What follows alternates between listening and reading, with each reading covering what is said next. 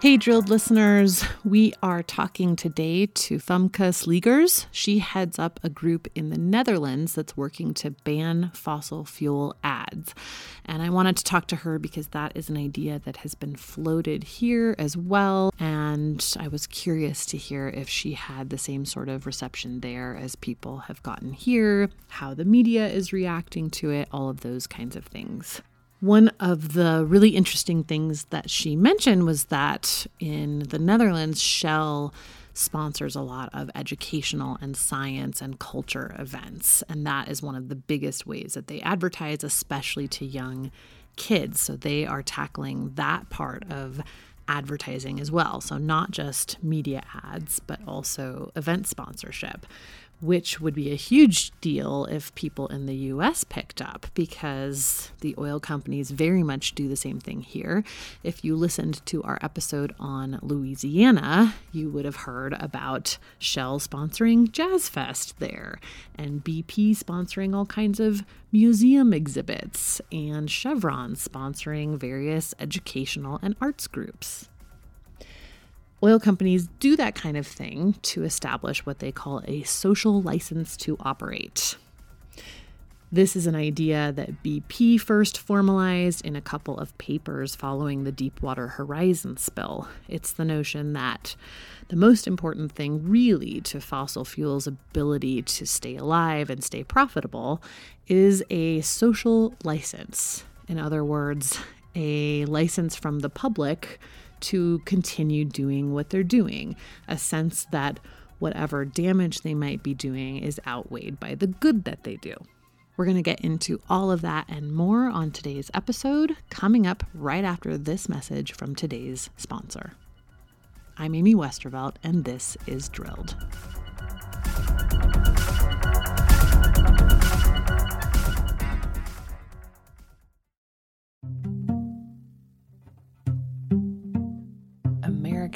Spend an average of 90% of their time indoors, which is bad news because, according to the EPA, indoor air could be two to five times more polluted than outdoor air. In some cases, it could be a hundred times more polluted. Data shows that air pollution is responsible for nearly 7 million premature deaths around the world. I have a strange little problem in my neck of the woods, and that is that everybody likes to burn their garden trash and other trash too. Lots of trash burning going on in my neighborhood. Not great. Air Doctor has really, really helped. I just fire it up on days when I can tell everybody's lighting their trash fires, and it keeps the household air clean. Air Doctor is the air purifier that has captured the attention of established media outlets like CNN, Money, ABC, and more. Air Doctor filters out dangerous contaminants and allergens like pollen, pet dander, dust mites, and mold so your lungs don't have to. Air Doctor comes with a 30 day money back guarantee, so if you don't love it, just send it back for a refund minus shipping. Head to airdoctorpro.com and use the promo code DRILLED to get up to 39% off or up to $300 off, depending on the model. Lock this special offer in by going to AIRDOCTORPRO.com and use the promo code DRILLED.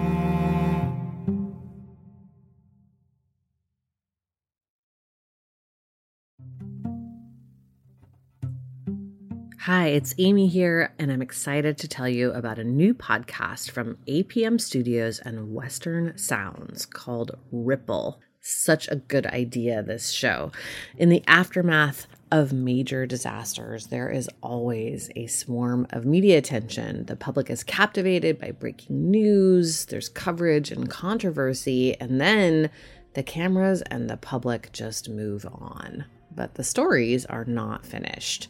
Ripple is a new series investigating the stories we were told were over. In season one, the reporting team traveled hundreds of miles across the Gulf Coast to learn the ongoing effects of the 2010 Deepwater Horizon oil spill, which are still impacting many coastal residents more than a decade later. You can listen now to Ripple wherever you get your podcasts.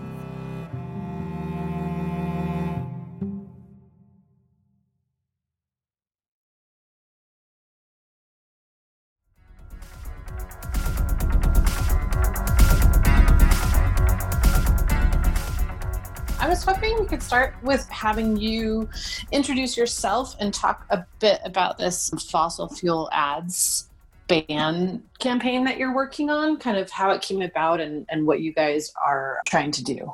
All right, I'm Femke Sleegers. I'm um, uh, with the Dutch brand of the Worldwide Fossil Free Movement.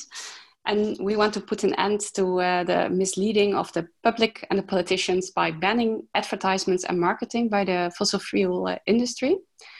And um, yeah, we uh, we campaign for a tobacco-style ban of fossil fuel advertisements, and this ban would prevent greenwashing, branding, sponsoring, and it basically forbids fossil fuel companies to use their logos on any other place than their, their direct selling points, so mm. at the mm. gas stations. And at these gas stations, we want a warning, just like on a pack of cigarettes, so people can make an uh, informed choice. And uh, we arrived at this campaign because we were campaigning um, um, at uh, child marketing and the influence of uh, companies like Shell in education. So in oh, Holland, uh, that's interesting. That's really yeah. interesting. We're working on a series about oh great because it's yeah. so pervasive. Yeah, yeah, yeah. It's really yeah. It's really structured. Yeah, it's really systematic yeah. And it started out when there was a, a, child marketing festival in The Hague, the, the city where I live and where mm-hmm. also the headquarters of, of Shell is. Mm-hmm. And this, this, festival, it's called Generation Discover, nice name, of course.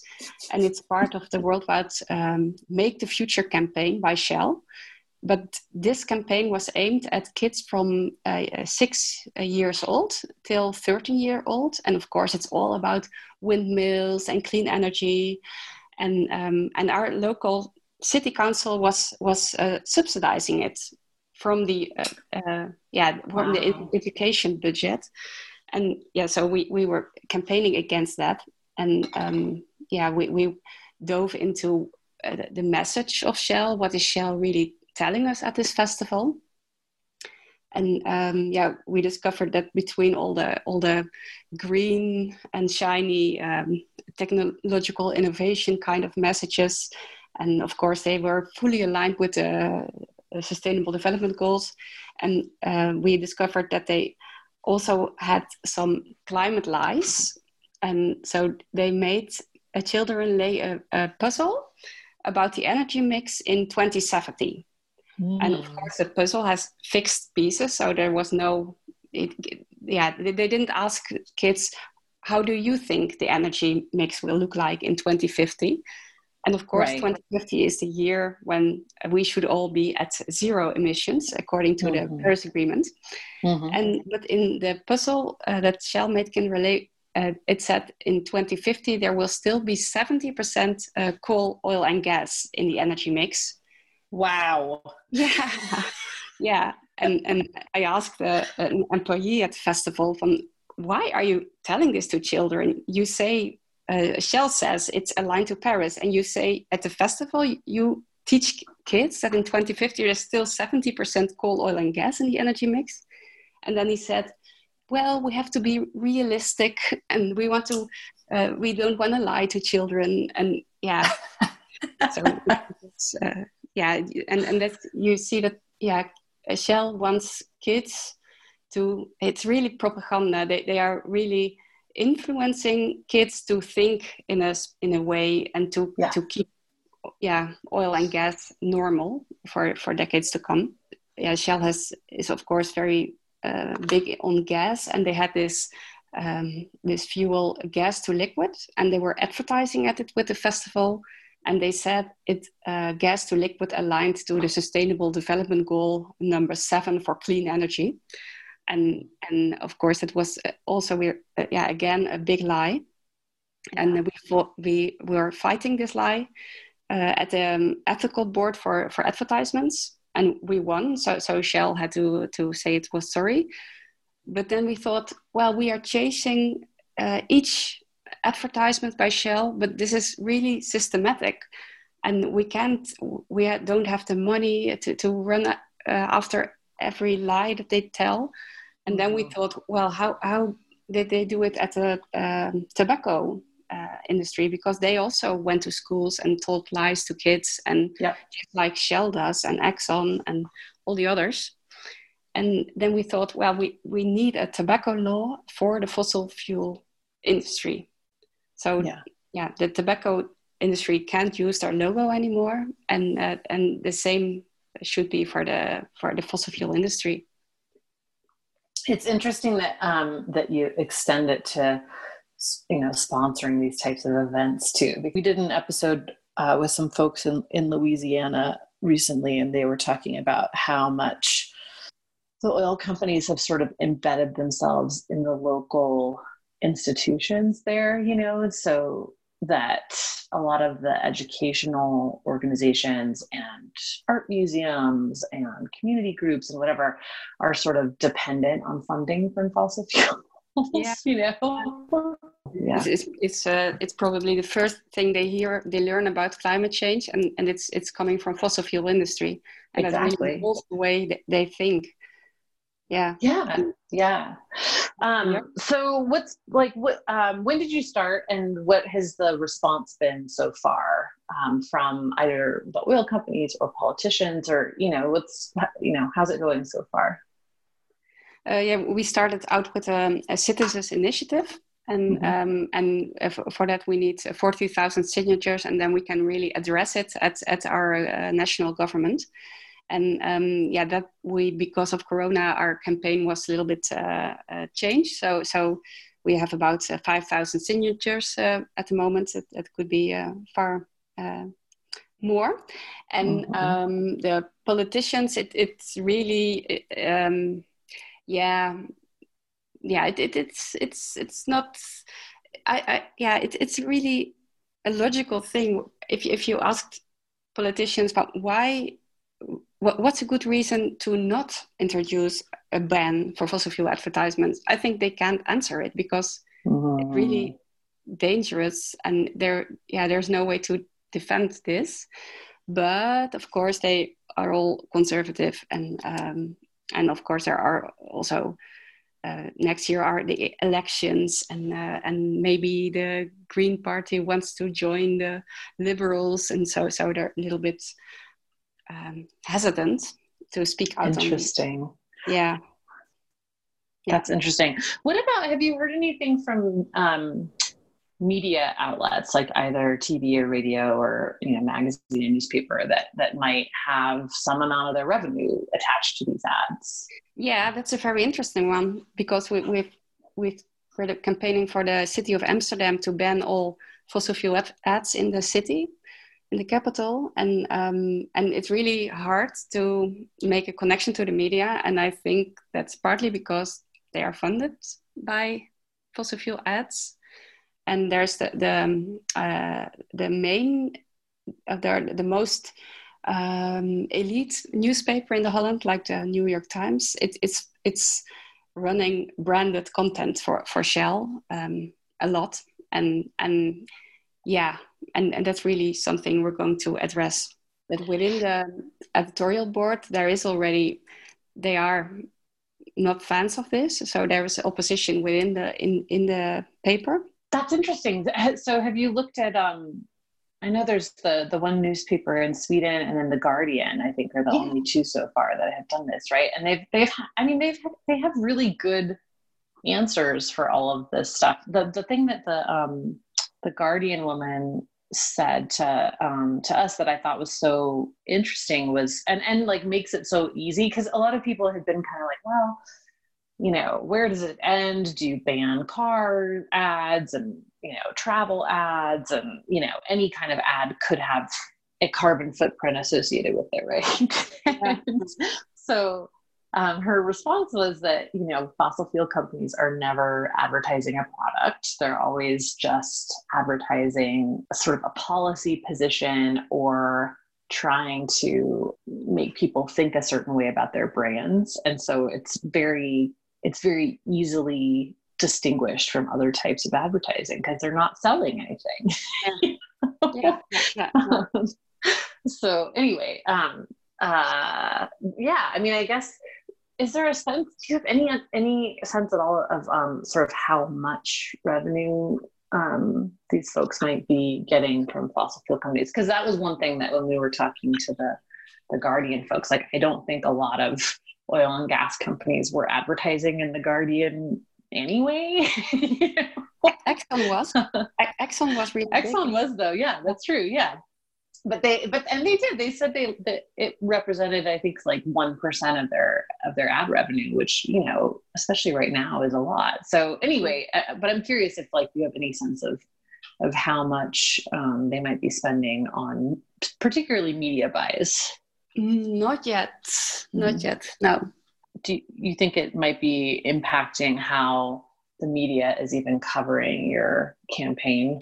Um, yeah, we can say that for sure. But yeah, and because yeah, we, we went live during Corona, so, so the oh, yeah, yeah, and also be a reason. So so it's, it's hard to say. It's hard to tell. Yeah. yeah. Okay, and then I know you emailed me initially because you had noticed shortly after you launched that a, a shadowy figure was visiting your website.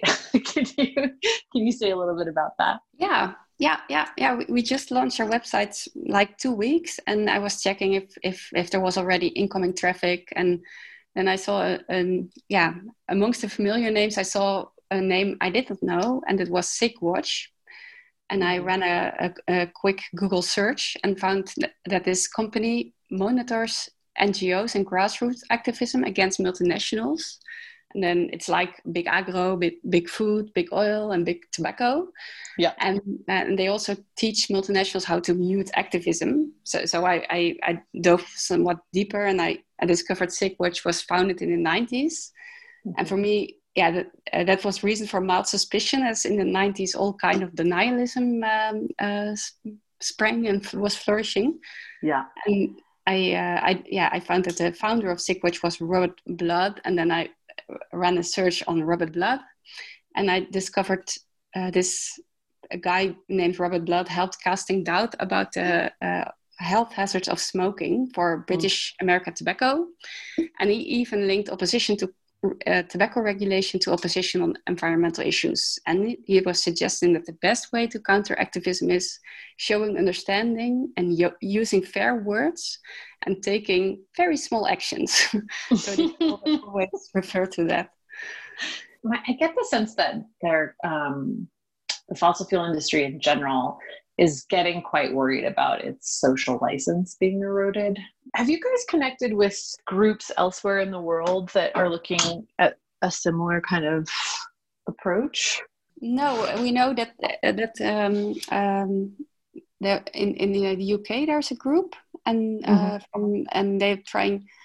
They, yeah, they, they have a different approach. They, they say from well, all, all greenwashing should have a warning on it, and if they don't, then we'll uh, we need a ban. Mm. We think uh, a warning on fossil fuel ads is is not enough because the, the misleading can still go on. Yeah. And, um, and in Norway, there was a um, an editorial letter from the uh, Climate Youth, and they also uh, were, were, pleading for a ban. But I don't know if if a campaign is attached to it. If if if there are any other initiatives, because I think the timing is yeah just right. And uh, yeah we really must step up and yeah we don't have time for nudging every consumer to make the right choice. And we can't expect children and adults to be aware of misleading ads all the time. And we don't yeah. have the money to chase every ad. So so yeah we must be open to, we must open the conversation to yeah strict legal regulation. Yeah but i think it's, yeah. it's still a taboo because we always saw, solve things with nudging and, and with uh, self-regulation, but it's not enough in the, in the light of climate change.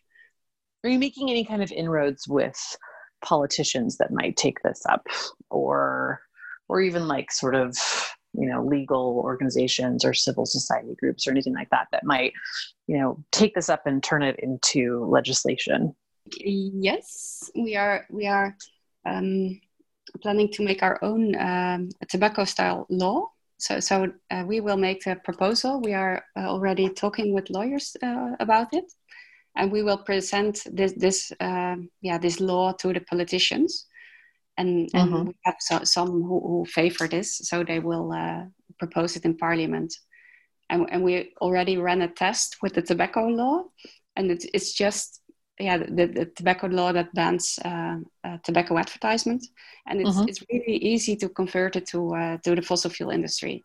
So so it's, it's yeah, like one of one. So it's also a concept that many countries can uh, can do.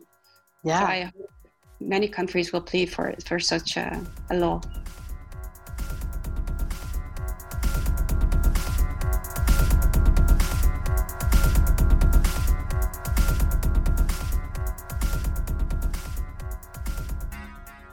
Okay, that's it for this time. Thanks so much for tuning in. Again, we are working on a new narrative season that will be coming out in August, so stay tuned for that. If you are a paid member through our Patreon, then you will get access to that entire season, all 10 episodes early.